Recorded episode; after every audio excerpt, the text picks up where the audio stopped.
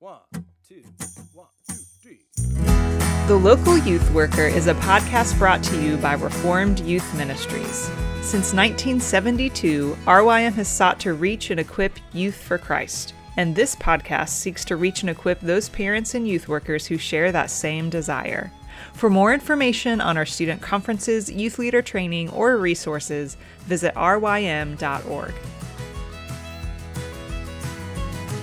Hey, everybody, welcome back to the Local Youth Worker, a podcast brought to you by Reformed Youth Ministries. I'm your host, John Parrott. This is episode 357, and I'm here uh, once again with uh, Tree Triolo. Uh, Tree, how's it going today? Good. Good to see you again.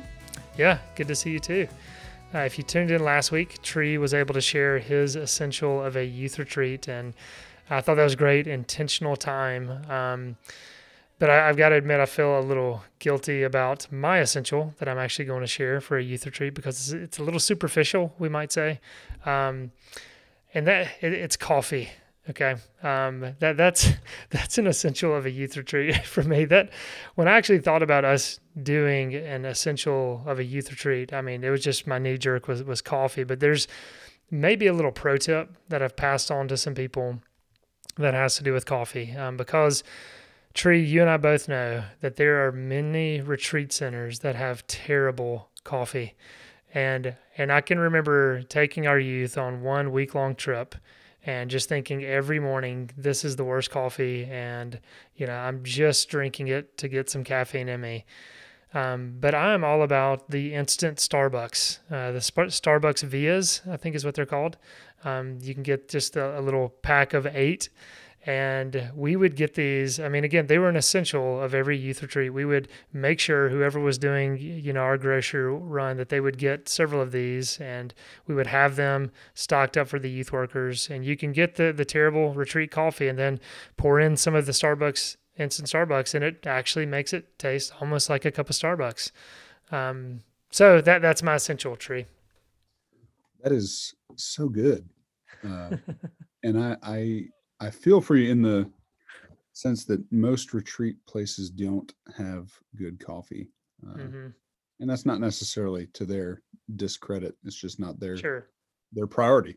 Uh, but yeah, I think setting aside maybe a few extra bucks in your budget to to get those vias is a great idea. I'm actually really tempted to bring my French press to Colorado this year mm. for RYM. Um, I don't even remember what the co- the coffee tasted like there, but yeah, I, I don't remember either. And, and it's funny you mentioned that because um, I, I, was at a retreat. Uh, actually, Scott Heron, who was on a few weeks ago, giving an essential of a youth retreat um, out in Montana, somebody brought, okay, a scale to weigh the beans, a grinder for the beans, and a um, Chemex, you know, pour over coffee. So they had the setup, and I was thinking, okay, this is. I, I brought my Starbucks Vias because I thought, okay, I, am gonna need some good coffee. But then it turned out, okay, they had basically a barista with them, um, and that was clutch for their retreat. Yeah, one of my chaperones did that for Colorado last year too. So uh, maybe I'll just ask them to bring all that back. That's that's a good chaperone. Yeah. Um, yeah, so look, that that's an essential of a youth retreat. I mean, look, some of these we can get a little more depthy. Some of these, hey, look, this is just something really practical. Um, I'll throw this out as well because I'm remembering somebody else did this. Uh, they were staying at a retreat facility. Um, that uh, the one of the windows had you know just the cheap blinds um, that you know obviously people couldn't see in the room, but it was incredibly bright, and so they would always bring garbage bags and duct tape, and they would tape the garbage bags over the windows so that it could be like a blackout curtain uh, so that they want to you know be woken up early in the morning. So that's maybe another essential for some people. Um, you know after you go on these trips for a while you learn some tricks of the trade and that's just another one to pass along. Um, tree look thanks for being a part of this. Uh, for now here is dr fesko finishing up technically speaking with us this week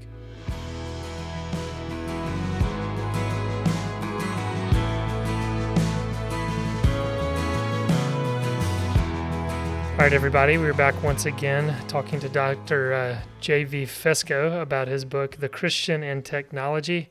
Um, I, I want to get into uh, some discussion on virtual reality. Uh, you, you, discuss that in the book. And I mean, there, there's so much. I mean, you talk about the automobile and how it has made us more consumeristic uh, towards church, and a lot of thoughtful comments there. You talk about the book, you talk about social media, just so many aspects. But um, it doesn't seem like there's been a lot written on virtual reality, not a lot that I've I've read. And so I'd love for you. One thing you say is kind of a caution about virtual reality. And again, you talk about the good as well, but you say one, one thing to be cautious of is the technology drives a wedge between your body and your mind. Um, I would love for you to elaborate on what you mean by that and just kind of cautioning um, the listener to some of those concerns. Yeah. You know, one of the things that we as Christians have to recognize is that you see this in the opening creation account in Genesis 1, and then, of course, later again in Genesis 2 where we are created body and soul. Uh, we have an immaterial aspect of our existence and a material aspect of our existence, and that God has designed both to work in concert with one another. And so the, the way that God has given us the ability to perceive the world around us is through our senses, you know, through our eyes, through touch with tactile sense, through taste, through smell. Um, you know, so uh, it's like I, I I've talked to my students and people at churches about this. If you know give thought to the fact that why is it that we see in color for example? Uh, there are plenty of creatures on this earth that see in you know black and white. It's like my son was reading an article he's got parakeets and says oh parakeets i think see in black and white. If i remember what he was describing and uh, first of all i wanted to say how do they know that parakeets see in black and white? Did they give them a survey to fill out? And it's like check this box if it's black and white or this white is color.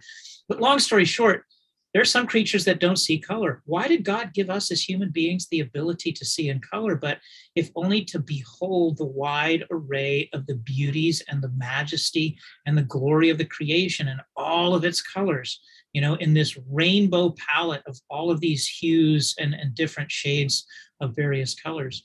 You know, uh, it's like I, I love Toyota 4Runners and uh, I always wonder what's the latest color of the the latest you know super super TRD Pro edition going to come out. You know, right now lime rush is is the color. So why does God give us this ability to perceive these colors uh, and to use our eyes, use our tactile senses? Why does He give us the sacraments? Why is it something that is physically poured upon us? Why is it something that we physically taste? Why is it something that we can touch with the bread we can smell the bread i don't know about you guys but i, I will sometimes i will smell the bread sometimes you know and then when you take the the the the, the, the, wine or juice depending upon your context um why do you why did we why did god give us something to taste to touch and to smell when it comes to knowing who he is in his incarnate form uh, i.e as the son of god jesus christ of nazareth um, that should tell us that mind and body, my uh, soul and body are, are working together in context because we're in the way I like to say it is we're either souled bodies or bodied souls, however you want to put it. So if we use virtual reality to to too much, uh, then what we're doing is we're disconnecting our body, uh, with the exception of just you know basically nothing tactile really and we're making a world of our own construction. Now, this can be fun in, in limited senses. It can be beneficial in, in for certain specific functions. But if we all of a sudden get lost where we prefer to be in a world of our own making rather than in the tactile world and the sensory world that God has given us, we end up, I think, creating a context that is going to make us extremely vulnerable to idolatry, uh, where all we want to do is to be in this world of our own making rather than to engage with the, the living flesh and blood people uh, of this world, rather than getting out there and sweating or grabbing a fistful of soil and recognizing not only is this soil something that is tactile and it, it is something that God has created. But this soil is me. But I have been invested with divine glory and God's image, and He has taken the dust of the earth and He has stamped His image upon me, and He is going to take me, glorified dust, uh, to heaven. So it, you know, it helps us to connect with this world and, and to experience it. So that's some of the those are some of the concerns that I have, you know, with virtual reality that we end up disconnecting from everybody else around us. Why would I want to engage with anybody else? You know, I'll just block you on social media. You don't say what I like, I'm going to block you, and then I'm just going to withdraw to my own echo chamber where everything is precisely to my liking. Uh, it sounds like it's an idol factory. Mm-hmm. Yeah, and uh, again, I, I, like how you know I've done, and and I'm ignorant here. I can't remember the. Um, there's some kind of VR that's on PlayStation, and I remember I played the one with like the lightsabers where you hit um, the blocks, which was a lot of fun. Um, but it is interesting how you do get so sucked into that world, and you kind of use an illustration similar in your book where I was actually running into people and about to hit a table because I'd moved so much. And and again, like you say, that the danger is your mind is in one place and your body is in another place, and we were we're not supposed to be divided. And of course, that can be a fun entertainment. Um, even the escape aspect of it can be something fun, but you also caution there that we're just going to constantly want to retreat from this world and get into that world. And you see movies like Ready Player One, uh, I mean, adapted from a book that that is not an unrealistic uh, reality that we're, we're headed towards. Um, Scott, I'd love for you to jump in if you have anything here. Um, no, I mean my my thing when I think of VR, I'm kind of into crypto and uh, just the metaverse and kind of the future where it, where it's all going. Uh, could you give us just your thoughts on on the metaverse? Yeah, you know, I I want to say that one of the things that I encourage people to do is if if we have been created in the image of God, and if we have been therefore um, designed to worship God, then what that means is that we are hardwired for worship.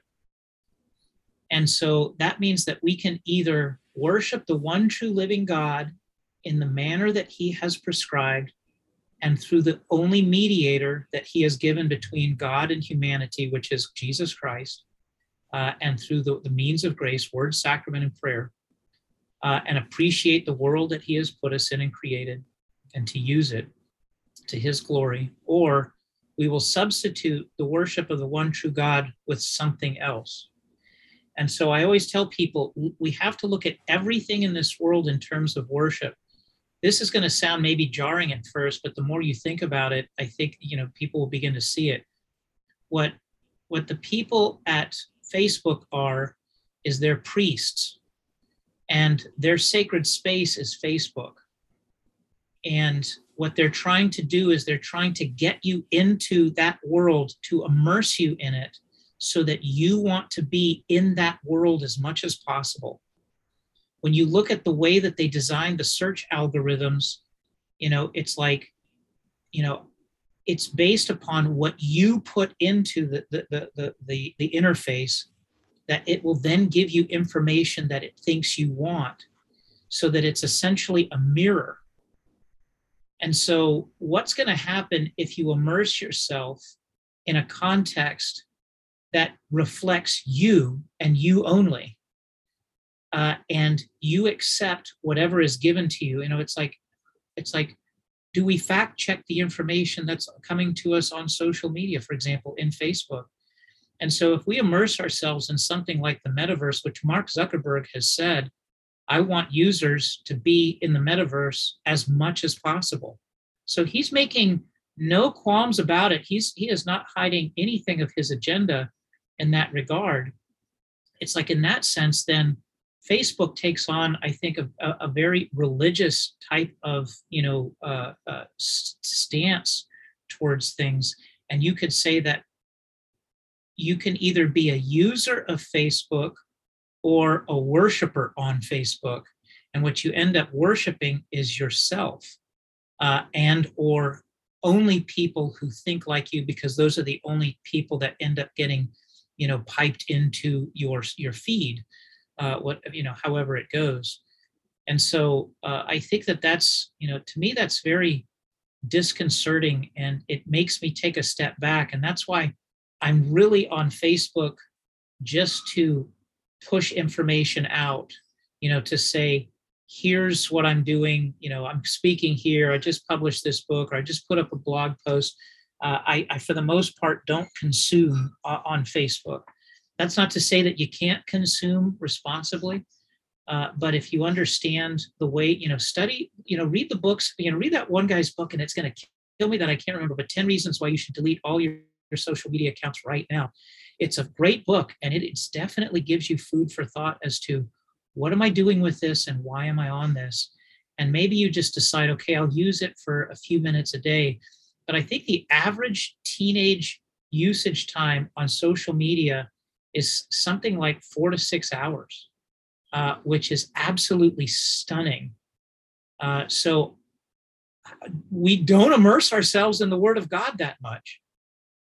So if we don't, and we're on social media four hours, four hours a day, you know 20 20 to 30 hours a week that's going to change us you know it's like greg beale uh, who's a new testament scholar at rts dallas he's got a great title of a book you you become what you worship.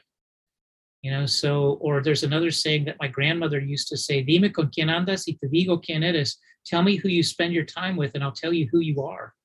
Mm-hmm. um, you know and the scriptures are very clear on this. The reason that israel was able to see but not see, hear but not hear, uh, you know, uh, you know, had lips but could not speak, is because they became just like the idols that they worshipped. The idols that had eyes, ears, and mouths but couldn't speak, hear, or see. Uh, and so uh, we are, so we'll either, if we worship God the way Moses did on Mount Sinai, we'll reflect the glory and the truth of God. If we are in the presence of idols, then we will reflect those idols. Mm. Yeah, that's very well said. And I, I, have to admit, while you were talking, I was Googling the book that you referenced. So that's okay. Uh, 10 Arguments for Deleting Your Social Media. Um, and it's Jaron Lanier. Mm-hmm. And I do remember, yeah, he was on the the social dilemma, as you said. Right. Um, and and kind of what you were just saying. Uh, one of the reasons he says to delete your social media is it turns you into a jerk um, according yeah. to Jaron Lanier. Um, That's very true. So, so I, I, know we're we're getting close to time, but I do want to talk a little bit about pornography. I know last week you mentioned the unfettered access to evil, and you, you spend a portion of the book talking about pornography. And there's one stat that you cite. You say more than one in ten youth pastors and one in 20 pastors say they are addicted to pornography. Mm-hmm. Um, I know recently, I think there was another article at the Gospel Coalition um, that said pornography has become a respectable sin.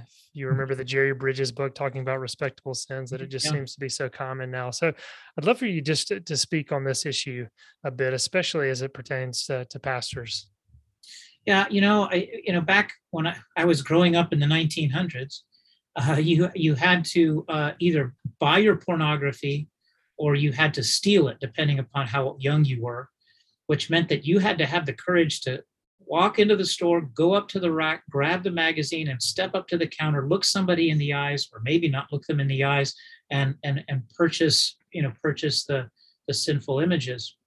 Whereas now it's just a couple of keystrokes away, and there's all kinds of horrible, horrible stuff out there. And so that means that no longer do you have those obstacles, uh, you know, that perhaps kept many of us safe because we didn't have opportunity. It's like when it comes to temptation, it's like sometimes you have the temptation, but no opportunity. And sometimes you have opportunity, but no temptation. But woe unto the one when temptation and opportunity meet. And that is so true today with, with, with the internet technologies that we have. And so, what can we do about this?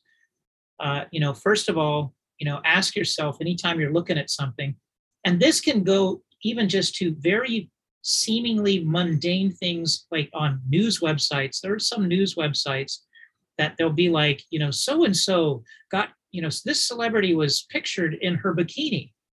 Oh, well, maybe I'll give a click on that. And I always say to myself, would somebody in my church, if they were watching me click, what would they think of me doing this? Mm-hmm. And then most importantly, what does God think about me doing this? Is this something that's edifying? Is it is it something that is Christ-like?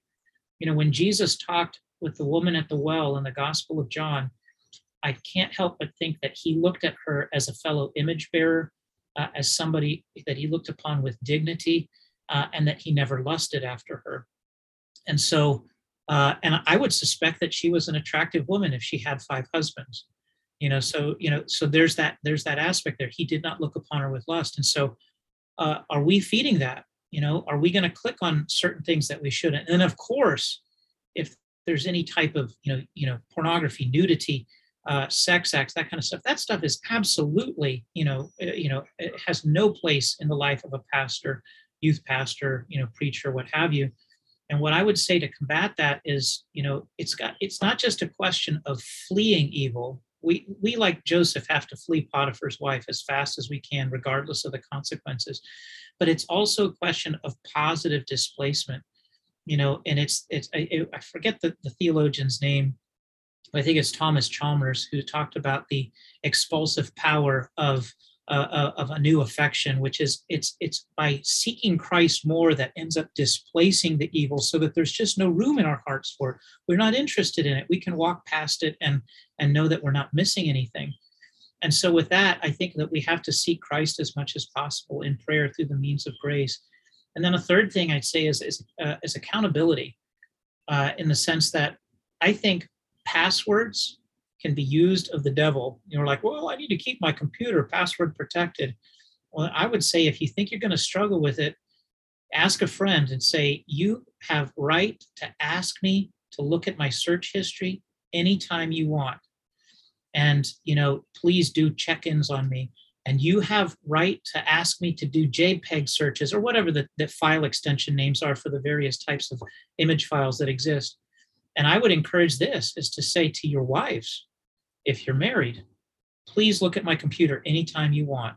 And I want you, I want, in fact, here, do me a favor and do some searches on it just to make sure that I'm not looking at anything. And, you know, so those are some of the things I think we can do. So literally, my wife has complete and total access to my computer.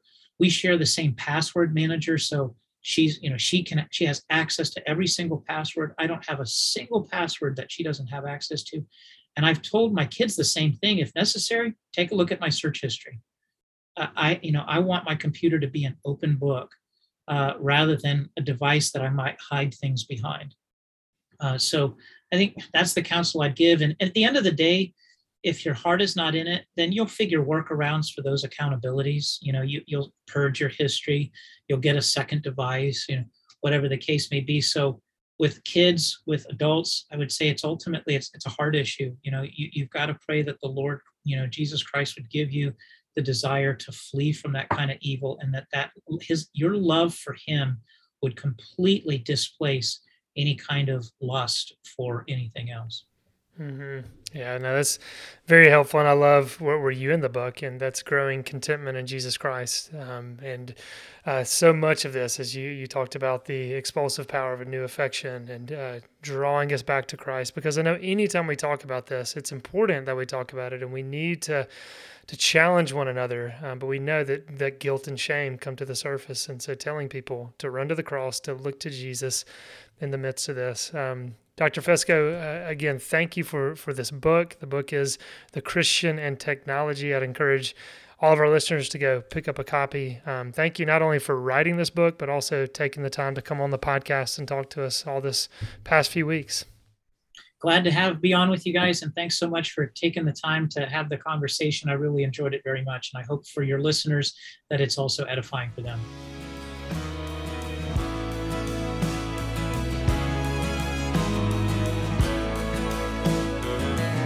All right, that was Dr. Fesko um, talking about his book, uh, The Christian and Technology. Uh, I've been talking uh, with him over the past several weeks and want to continue to point people to get that book. It was a very helpful book. Um, I know if you're like me listening to this, sometimes I get a little bit burned out on books dealing with technology, and I feel like I've I've read a lot of them. Um, but this one was just really nuanced and helpful and and very simple to read. Uh, so I want to encourage people to check that out and just to thank Dr. Fesko again for taking this time of coming on the podcast. Uh, right now, I have Lynne and Tree with me. Lynne, how's it going?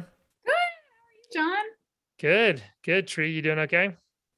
Doing well, sir. It's good to see y'all. Good. sometimes I'd just say Lynne and Tree, how are you doing? And then nobody knows who to go first, and everybody interrupts. So I figured I, I would try it that way. Um, maybe a little bit better. Uh, so those who listen know Lynne is in Suffolk, Virginia, and Tree is in Texas, uh, College Station. Uh, I was yeah, I went blank for a second. That's right, right, Tree? Did I get that? Bryan, Texas. Bryan, Texas. Is that It's close? essentially the same thing. Okay. It's essentially the same town. Don't tell people here that though. It's kind of like Pawnee and, and Eagleton from from Parks and Rec. So Bryan Bryan's Pawnee, College Station is Eagleton. My students hate it when I share that, but I think it's true. So um, I probably just offended a lot of Texans, right? Uh, by not getting that right. No, no, Um, no, you're fine. We, we lost a lot of listeners there.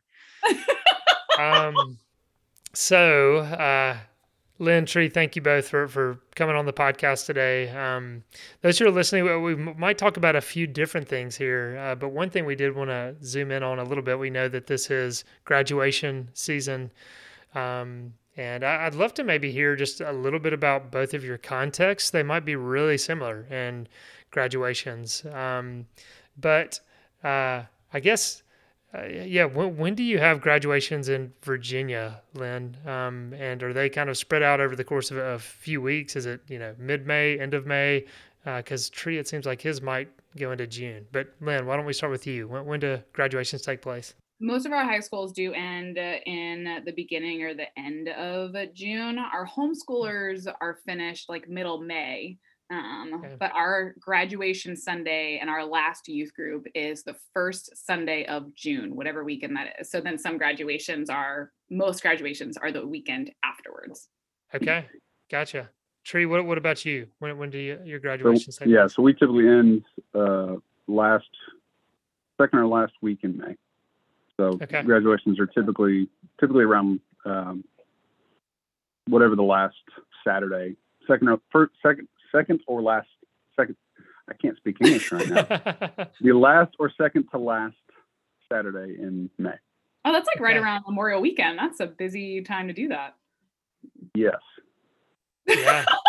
Um, and I'm glad you got to stumble over that because that's that's kind of the same for us in, in Mississippi. Um, similar, just the, the end of May, somewhere in there.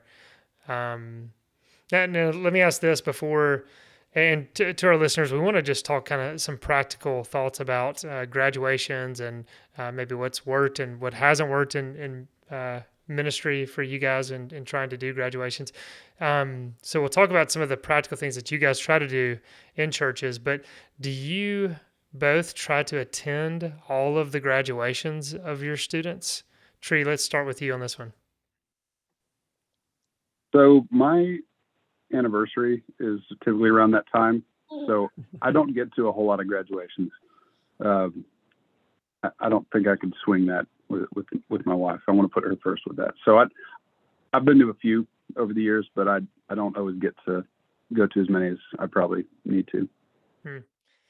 And and let's I think everyone we can be honest that you know graduations aren't always the most exciting thing to, to be a part of that um, you know you a lot of sitting and a lot of names that you don't know and then hey there's there's one we do know um, so I think everyone kind of you know is is in agreement on that um, Lynne what what about you do you try to get to all the graduations some of them I love a good shindig. So I don't go to all the graduation. I don't actually get that many invitations to graduations, I think, Mhm. um, for many reasons, but also because those tickets are normally limited, Mm. right? But graduation Mhm. parties, there's been a few years that it's been like Yeah. that. Like I'm Yeah. gonna leave this graduation party to go to the next next graduation party and trying to learn how to Mhm. like nuance that schedule. Yeah, yeah, yeah. It was it was always hard for me. I, I would go to some for sure, but um, it became increasingly more difficult. And then for me as well, we we would have graduations that were conflicting, um, where you know two students are graduating at the same time, and obviously I cannot be at both of them. Um, so there was some of that, but yeah, trying to go to the graduation parties, trying to you know let them know we, we love them and we're excited excited for them. Um, but yeah, not not a, attending a lot of graduations. Um, but I'd love to hear what, what you guys try to do to honor your seniors in, in the ministry. Uh, Lynne, you said something Senior Sunday, maybe just a minute ago. Maybe just talk to us a little bit about what you try to do in the ministry. Sure. Um, we um, on the first Sunday of June is when we have our senior Sunday. And so a couple weeks before that, um, we still have a, a, paper bulletin at our church. And so we'll ask, we'll put out, um, I think two months before June, we'll put out the call of, hey, if you've got a senior graduating from uh, undergraduate or from graduate school, we have had one middle school graduation try and get in there before, which was fun to tell them we're so proud of your fifth grader. um, but, or, uh, oh yeah, it was elementary and they were trying to come into middle school. Um, and so then we'll go through, we'll have them come up in the services and we'll pray over them. And that's when we'll give them all, uh, we give the undergraduates usually either a Bible or this year we're giving them Michael Kruger's Surviving Religion 101. Mm-hmm. And the uh, um, master's graduates or the upper level graduates will give them Amazon cards um, mm. typically so they can get something that suits whatever it is that they've studied or whatever they want. Um, and that's mm-hmm. worked out well for us. And then that night is our last senior or is our last youth group. And we do a lesson and then we just have kind of a senior celebration, um, which this year is uh, our biggest one. I think we have seven active seniors in youth group, um, whereas in the past years it's been like one or two. Uh, so I'm like I said, I love a shindig. So, and and we've had these students the longest. They were in seventh grade when I came in, and so um, I'm very mm. excited this year to um, celebrate that. And yeah, we'll have a big party and normally a cake. And um, for the ones who have been really involved in youth group, we I, I typically get them personalized gifts instead of just the standard. Uh, everybody gets the same Bible. Hmm. Um, and so that's always really fun for me because the girls I really know, I'm like, oh, she would really love this. And I talked with their parents and make sure they're cool with I'm not stepping on anybody's toes. And that's always been a hmm. real treat to give them something a little bit more personalized and um, yeah. just meet them in that way for the way that they've been involved in youth group and poured into others. Hmm. That's really cool. And it's always awesome to be able to to start out with a seventh grade class and to watch that class go all the way through. Um, that is really special. Um, well, that's cool. And I do have to say um, to our, our listeners, so Tree was having some Wi-Fi issues, and and he came in. And so, could you hear the echo, Lynne, when you were talking? It was echoing. no. But what made me giggle when I started talking was because he said in the chat, "My wife is back up" instead yeah. of my Wi-Fi. yeah. okay. yeah. so it uh, it auto corrected, and instead of Wi-Fi, it said wife. Um, so just yeah, a little behind the scenes for those who listen. As Lynne's trying to keep a straight face, I'm trying to keep a straight face. All this is going on. Um, but Tree's working hard over there when his Wi-Fi is not co- cooperating. So thank you, Tree, for yeah, just getting through the the Wi-Fi. That can be frustrating at times. Um, but Lynne, that was that was good. That was helpful. Um, and the personalized gifts. That's man, that's an extra step. Um, that that I know it takes a lot of work, a lot of time, uh, especially like you just said, you're, you're talking to the parents, asking, you know, if this is going to be good or not. Um, so, are you able to give us an example of one kind of personalized gift, or is that too personal? About okay, you, I'm just curious. What what what's one kind of personalized gift that you give a student? So normally, um, my standard go to for girls, I let John do the the guys because I just don't know. So and that's fine. Um, but for the girls, I normally they really have been into um, either those journaling Bibles or just Bibles that have like a beautiful cover, and mm-hmm. so I um, really enjoy this one girl who owns a small company called Hosanna Revival. And there are a couple of other, I mean, there's lots of other places to get these personalized Bibles, but I'll I'll know some of the girls who really enjoy beach scenes. And so I'll find, I'll ask her to do a beach one with, she'll put verses on there um, specific to that or that I can request. And or the girls who really love sunflowers, or some of them really like hiking or horses, and just get that a little bit more personalized. And um, then I'll I'll go through and I'll you know, of course, do the, I'll highlight some of the verses that mm. have been important in my faith and I'll write in there. And this year I started writing on the front page. Um, the Bible is true, the Bible is good, and God gives it to us because He loves us. I heard a mm. speaker um, at a camp say that one time, and I thought that's brilliant. I just love yeah. that every time he read the Bible. Um, so I'll do that. And then this year, because I've known these girls a very long time, and some of them um, have, I mean, I, I, check and make sure, you know, like, did they just get a Bible last year? Did they have a Bible that they really love? And because I've known these girls so long, um, I, I know what their Bibles are. And so the ones I know, like, hey, I know you love the Bible that you have and it's not that old. What, what's another gift that I can give you that would bless you? And some of my girls have been so creative. It's been so cool to see. One Hmm. asked for a commentary because she really does love her Bible. And then one Wow. asked for games for her dorm because she wants to have a hospitable dorm environment that she can, you know, bring Wow. people. in. Like, that is, Hmm. I wouldn't have thought of that. I'm glad I asked. So I'm excited to do that for her this year. That is really cool. Yeah, and Yeah. I I like that you can just ask them, "Hey, what are some things that you're interested in?" And yeah, Yeah. um, that's really cool. Um, Tree, I, I'd love to hear, yeah, some of the the gifts and uh, as well as uh, banquets or or whatever that you try to do. Mm-hmm. Yeah, and I've actually used Hosanna Revival to buy things for my Wi-Fi. I mean, my wife. Uh, nice, nice. it, it wouldn't be a, a podcast with me on it unless I had noises going on in the background. So once, uh, but we, we do actually do something very similar. So we do a banquet towards the end of May. So ours is going to be on May 25th this year. And what I typically do is leading up to that, we'll do like senior spotlights in our our newsletters for the church. So I have the parents write up a little blurb about what they're doing next year, what they've done over their high school career, what they want to study in college, where they're going to college, that kind of deal, and put some pictures in there. Uh, and then we'll kind of blast that on our social accounts as well, just leading up to the senior night. And then on the actual banquet night, we gather everybody. We can we invite everybody, so anybody in the church can come. It's not just for the youth. Uh, and we do a little slideshow, um, and we have a time where I I ask the seniors, the graduates, to pick someone in the congregation that knows them really well, and just give them some encouragement. So it could be an elder, it could be a deacon, it could be their parents, it could be somebody else that's just been really close to them. So um, we we've done that, and it's it's been really neat to kind of see who who each each graduate picks because sometimes it's it's a it's an obvious pick and sometimes it's like wow i never didn't know you had a good relationship with that person um, so that's always a really sweet time uh, just for people in the congregation to encourage and love our students. It's always been kind of a really neat picture of community and uh, just god's church loving on one another. So i've that's probably my favorite part of that evening. And then i typically give a little four part charge uh, to them at the end. It's uh, kind of a lot of the same stuff that my youth minister said uh, to every graduation class uh, that that he did. Um, and then we just eat cake and desserts uh, and just hang out.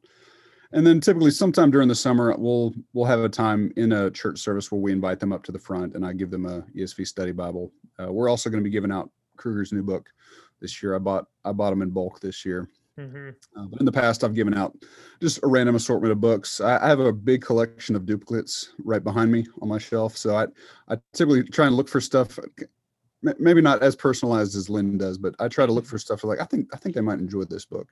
Um, I've given out a lot of A Hole in in Our Holiness by Kevin Mhm. DeYoung because I bought about 30 copies for a Bible study a couple years ago and we ended up not doing it. So I had behind me. You're like, I just got to get these out of my office. That's Yeah. what it is. Yeah. but it's a good book as well. So I, I try to give that out, and then uh, then I just try and find things that I think students would like. Um, Mhm. that, that's typically what we do. Tree, Yeah. are you not going to tell us what the four point the the four point charge it is? Yeah. One, uh, whenever you move into your dorm, apartment, whatever it is, bring bring the Bible in first. My youth pastor Chris Decker uh, used to always encourage that to make sure that's the first thing you bring in, uh, because it it typically will get buried in a box somewhere and it won't Hmm. make its way out. So if you make a make it a priority to bring it in, put it on your nightstand, put it on your desk. Uh, second, find a ministry to get plugged in with uh, whether that's RUF or some other sort of campus ministry. Uh, third, uh, find somebody to uh, pour into that's older, not just peers.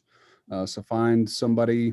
Uh, I, I was encouraged to, to go find an old person, uh, and I, I know that sounds uh, derogatory, but I, I love like my best friend in our church is a, is an old, older man named John, and he just loves the heck out of me and my wife, and I've greatly appreciated his friendship.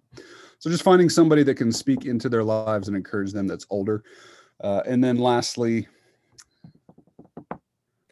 I, I was impressed. I'm, I'm giving I'm giving you a minute to think because whenever somebody puts me on the spot with the the points, it's, oh man, now I can't think of them. So giving you a minute. on the first Sunday that you're away from home, find a church and get out of bed and go. Because good. if you wait till that second Sunday, it's going to be a lot easier to say, you know what, I've got some freedom here. But starting that that discipline early is hugely important, and that's actually something that a former student uh, from my first graduation class here actually came back a couple years later and said that was hugely impactful for me. Wow. I'm I'm so glad you encouraged me to do that because it would have been so easy to Mhm. just start sleeping in on Sundays instead of Hmm. actually finding a church. Man, that's so good. A- And, you know, just that last point, I mean, sometimes we take for granted um, just assuming what our students are going to know and what they're going to pick up, but being that explicit and again, very practical, very simple, but those things can just resonate with students. Um, and even go back to your first point of uh, bringing the Bible in first. Uh, like you said, it's, it's going to get packed, you know, into a box and a lot of things on top of it, and you might uh, you know, just let it get buried and not think much about it. And so to be that intentional, say, no, I'm going to take this in first, put it on my nightstand. And, um, yeah, that's, that's a really good word. Um, yeah, our senior banquet was very similar. Uh, we would, uh, of course, it's Mississippi, so we fry everything. So we do, uh, we'd have uh, fried catfish, uh, uh, tree, you know, Penn's catfish here in um, Jackson, Mississippi. Yeah, we'd have Penn's cater, and so there's fried pickles, French fries. I mean, it's the whole thing. It's it's awesome.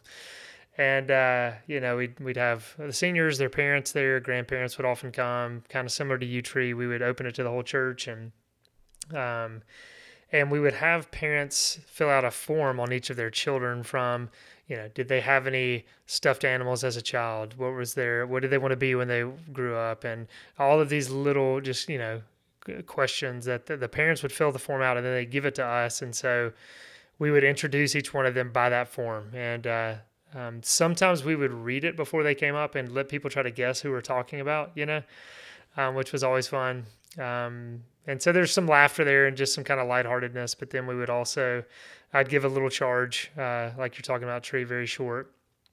And then we'd have the the remaining students because the whole youth group's there pray for our seniors. And that was always special too to have um, the students praying for the students that are, are leaving and so it was a really sweet night special night um, we would do you know a slideshow at the end some of it humorous some of it you know playing uh, friends or friends forever obviously every every single video just kidding um, but you always have the you know the cheesy graduation songs you have to put in have to put in the in the video Life is a Highway by Rascal Oh, there you go. That's it. and uh, Green Day's "Time of Your Life," right? Yeah. That's that was that was ours in high school. Ours was photographed by Nickelback. Yeah. oh, That ouch! aged well. Yeah. Okay. Good. It's like- Wow. There's Yeah, sorry- sorry about that. yeah. um. So yeah, that was kind of our night, and then we would do like a senior recognition Sunday, and that was, you know, graduates from high school, college, and then upper, you know, med school, whatever. Um, but yeah, we'd give.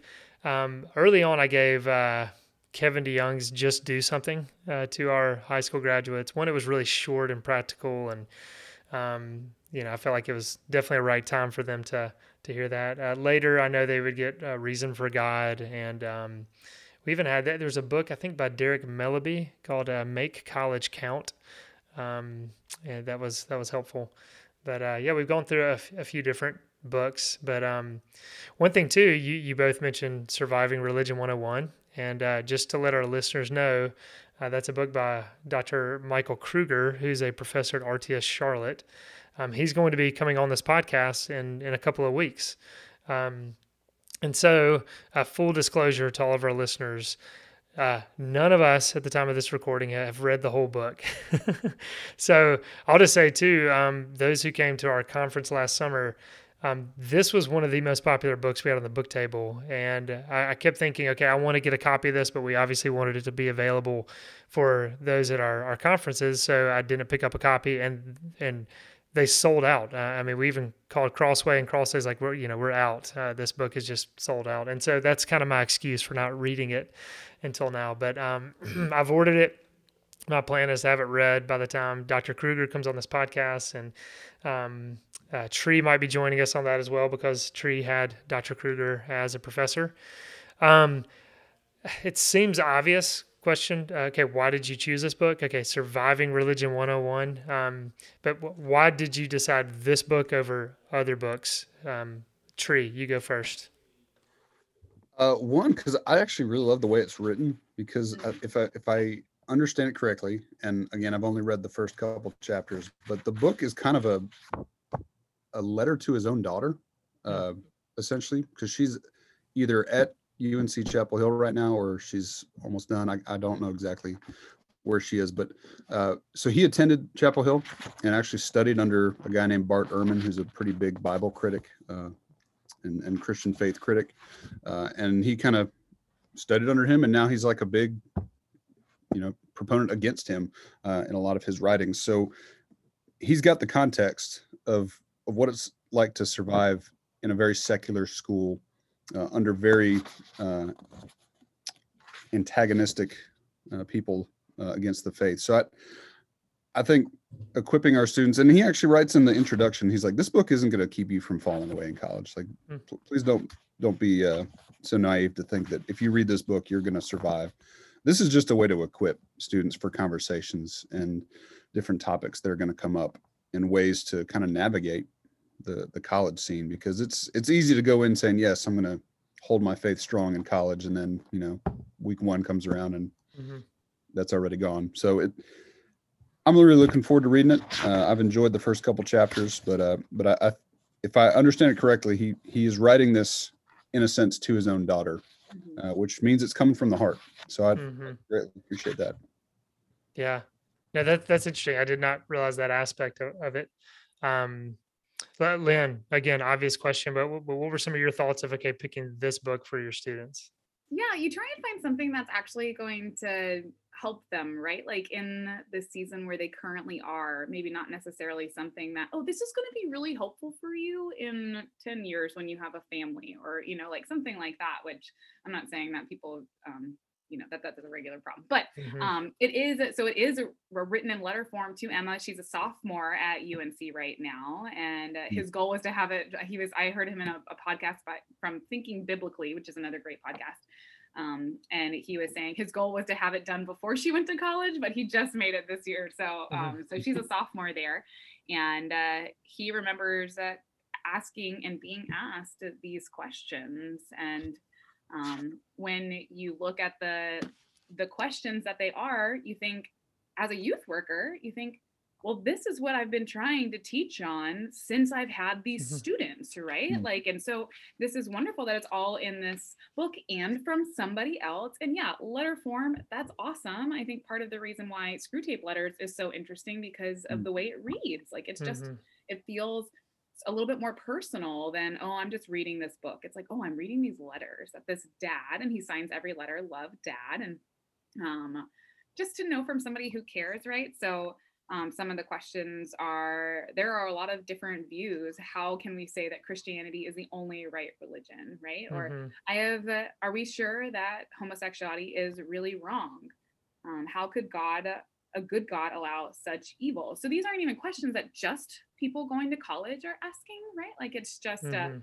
well, we all have to wrestle with a lot of these in the faith. And then the, one of the ones that's my favorite ones, um, one of the my favorite letters is my professors seem like really smart people. If they don't believe in this, like then like I who don't know as much, should I should I believe in this? And and it does feel so strong because at that age professors are like they know what they believe and they're very convinced of it. And and it can feel like well if they're so certain then maybe i shouldn't be. Mhm. um, and so uh, um, john our youth pastor he chose this book and um, i'm grateful that he did. Yeah because um, it is it is very uh, relevant and good. And i remember now just even like thinking about this it just came to me. I remember when i left for college Oh, my dad took me in the formal dining room, which like nothing ever happens in the formal dining room for like formal big time. yeah, and he brought his big old honking Bible in here, and and he, my dad's six two or something like that, a hefty man, and uh, um, he took me in there, and he said. Uh, uh, he put the Bible down on uh, the table and he said, Lynne, this is the word of God. It is true. Oh, gosh, I'm going to get emotional. He said, It is true Hmm. and it is infallible. Hmm. And a lot of the things that you're going to question, you can find in here, but this is the foundation you need to stand on. And I just like, I just remember Hmm. thinking, my dad thinks this is really important and at Hmm. that time like i was involved in youth group i had just become a christian maybe a year before and and i was sold out for yeah okay i i believe this like my father is telling me this and i so i think that's also a level of why i really enjoy the way kruger set this up was because well, my dad thinks this is, is important and my dad really loves me Mhm. um, and uh, so i want to listen to what he says more than these professors who don't love me as much um, or at all, uh, right, Yeah. are speaking into my life. Like this man has the right to speak into my life. These other people don't. It's good for me to listen to them. Um, and so that was just a really important moment in my life. And so any, you know, parents listening, I would encourage you to, to let students know Mhm. Um, and, and reassure them before they go off. Like this is the infallible word of God in our city and our home right here. And then just as much as it is in your dorm room and in the church that you might get involved in or the parties you go to, this is still infallible. Mhm. Um, yeah. So um, uh, that's what our students are getting this year. And I hope it's, I Yeah. hope- yeah, I hope they treasure it and read it. I remember getting my book. Mhm. We got Blue Like Jazz when I graduated.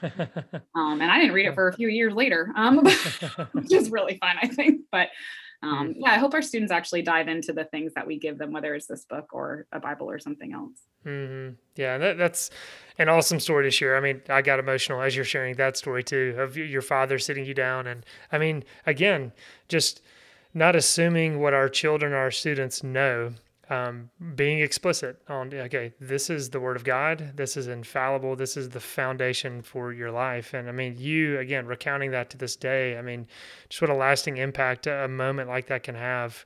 Um, and I had to just think about this this book, Surviving Religion 101 to me it just seems like the timing of this book is is unreal because I mean as you're you know have so many stats of students kind of you know grew up in the church and then they leave for college and then they don't return and uh, so many kind of maybe popular Christian or those who have professed faith in Christ and kind of uh, deconstructing their faith, all the kind of deconstructionism that we're, we're hearing about.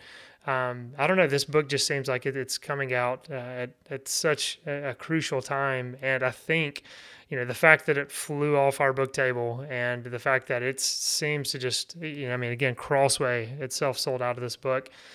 It obviously is. Uh, there's there's a market for this. Um, people are, are are wrestling with so much. I mean, like you said, going through the table of contents, it, it's crazy looking at that of just all that he seeks to cover um, in this book and uh, the way in which it's, it seems to be written is, is going to be something that just resonates with students. Um, so yeah, I'm, I'm excited about getting him on the podcast. I'm excited about getting him to, to talk about some of this. And, and again, just hearing him not only as a, a brilliant professor talking about this, but as a, as a father, um, as a father wanting to disciple his own children and um, putting this together not only for his own children, but for the broader kingdom uh, is, is excellent.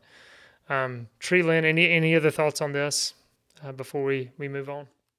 I can't top Lynne's story, so I'm not going to try. Oh, you guys are I mean, I know I need to tell my dad how much that meant to me. Um, uh, but I I've been reading um, another book that I have here um, as we pre- we're, we've been teaching on um, evangelism and sharing our testimonies uh, as we you know release these students and wanting them to be equipped in putting words to their faith.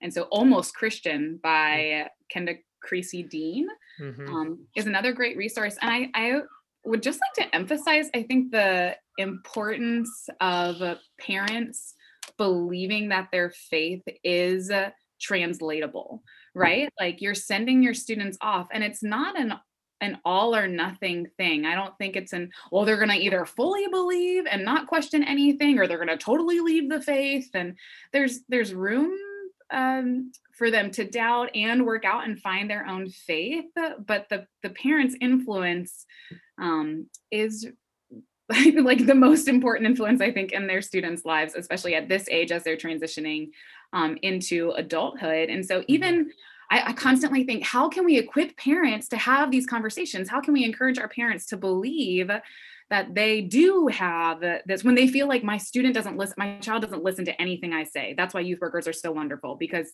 you, my child listens to you, even though you say the same thing. Um, but just to encourage parents, like you, you keep talking to them, and then you find resources like this. Like even if you, as a parent, were to take this book and say okay over the next couple weeks before my child leaves for college we're gonna we're gonna have these conversations together right mm-hmm. like use this resource you don't just have to hand them a book you can mm-hmm. bring it too and say we're going to answer these together and we're going to have these conversations so that when these conversations comes up it's not me just handing you this book it's me saying like oh we've worked this out and we've practiced this dialogue right like with sharing our mm-hmm. testimonies it's good in theory when you say, "Oh yeah, I know how to share my faith," and then you mm-hmm. actually like say, "Okay, well let's trial run it." It's like, "Oh no, no, no, no, it's okay. Like I'm fine. Like I know how to do it, you know, but I don't yeah. want to." um, yeah, so I would just encourage parents to take um, to be bold with that and take ownership in that and be encouraged and and mm-hmm. resource themselves with things like this book. Yeah, you're you're exactly right, and I think it's I mean, it's so encouraging to think about all of the resources that are available now. Um, I mean, in this specific issue to, to, to parents of graduating seniors, I mean, again, just uh, books like this haven't been available. And so to be able to, to sit them down and to, like you said, just as they're getting ready to leave, um, start reading a little bit, talking about it, have some conversations focused on it. Um, yeah, I think that would be uh, time well spent for parents.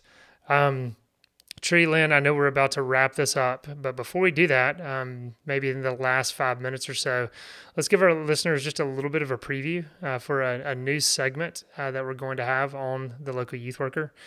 Um, the name I think we've we've settled on is entitled uh, "Rested Development."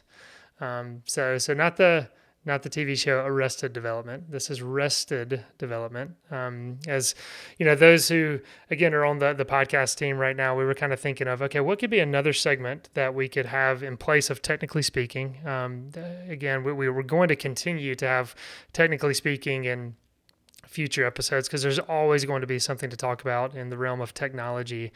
Um, but we want to have some rotating segments in here. And so, as we were talking as a team, we just thought, you know, wrestling with the rest and work balance um, of life uh, for youth workers, for ministers, for parents, for teenagers. I mean, just the broad spectrum of okay, we have a a God who's given us a day of rest, um, and in that fourth commandment, uh, it also talks about working six days, and so there's this balance to to work and and to rest, and so.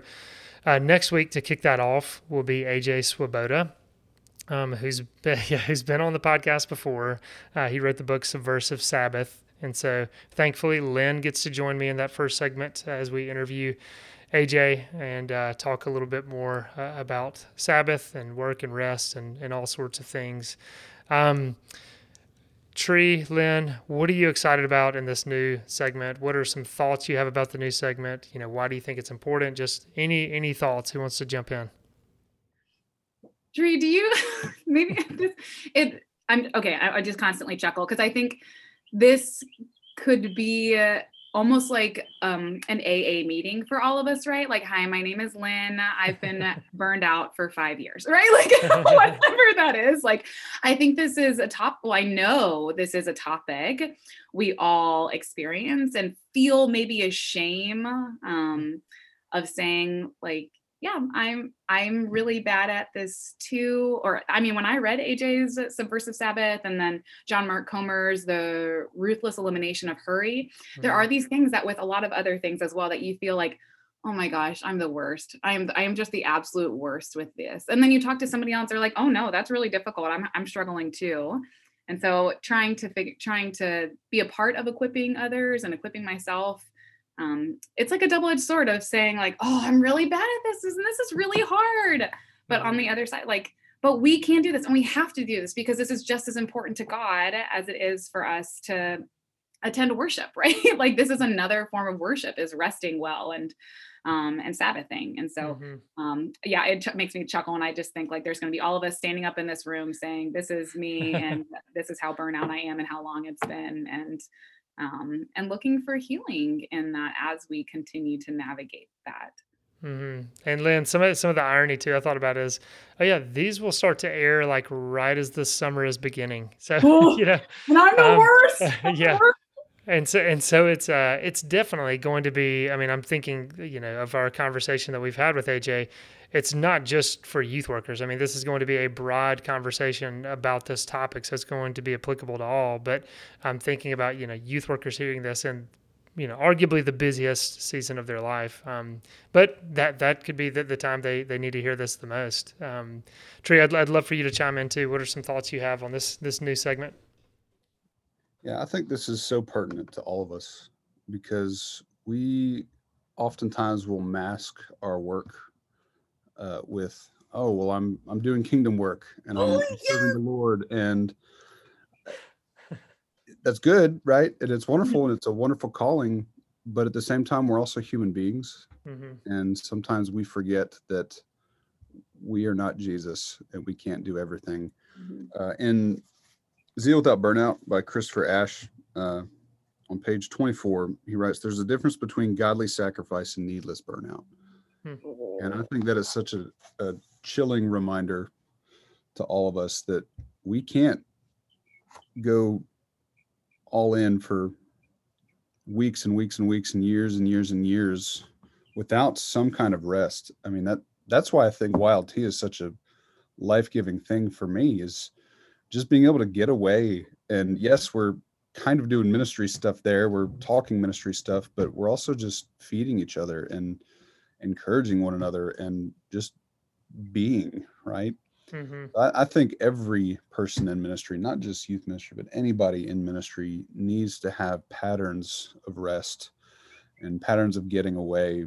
Uh, and I know that's probably harder for for very for different positions in ministry, obviously, but uh, we we've got to be able to build that in because we're we more than I think any other profession are are are just we're gluttons for for punishment, right? We we love like I don't know if we necessarily love burnout, but we are so prone to it and we're so blind to it as well. Mhm. So Mhm. I'm excited about this. I'm excited about the speakers coming on and really looking forward to the content. Yeah, no, I'm I'm excited too, and we hope that it you know serves the the listener well. Um, you know, as you're saying some of this, I'm thinking, yeah, another one of our guests is going to be Kelly Kapic. I think that's how you say his last name. He's a professor at Covenant College, and he wrote the book "You're Only Human," and um, talks about basically embracing our finitude and the, the fact that we are oftentimes feeling guilty about a lot of stuff that is simply related to us being a creature and that we cannot do everything. And so um, I'm really looking forward to hearing some of what he shares and um, having him uh, joining us in this discussion because, yeah, it's again as just as technically speaking as something we, we need to revisit i feel like you know rested development um, this segment is going to be a rotating segment because we're, we will not arrive at um, you know a proper rest work balance. And Lynne i know we were talking a little pre-recording um, there's an article that's actually at the gospel coalition in, in, entitled debunking the rest and work balance. And so that's an article i want to i want to read as well. Um, so we know there's know, there's not a perfect balance we can strike, I don't think, this side of heaven. Um, but by God's grace, um, we, we can become more sanctified in our thinking about this and, and hopefully uh, grow in what it truly means to rest and, and the finished work of Jesus and what it truly means to, to work for his glory and honor. And so that's some of what we hope to accomplish in this segment. Um, we've got several other potential guests that are coming on and um, excited about uh, getting into that discussion. So, Lynne, Tree, um, thank you for your time today uh, to come on and to, to talk a little bit about graduations. I know it's going to be helpful to the listener, but to also kind of tease out this this new uh, episode or this new segment that we have. Uh, so I hope you guys have a good day. Oh, without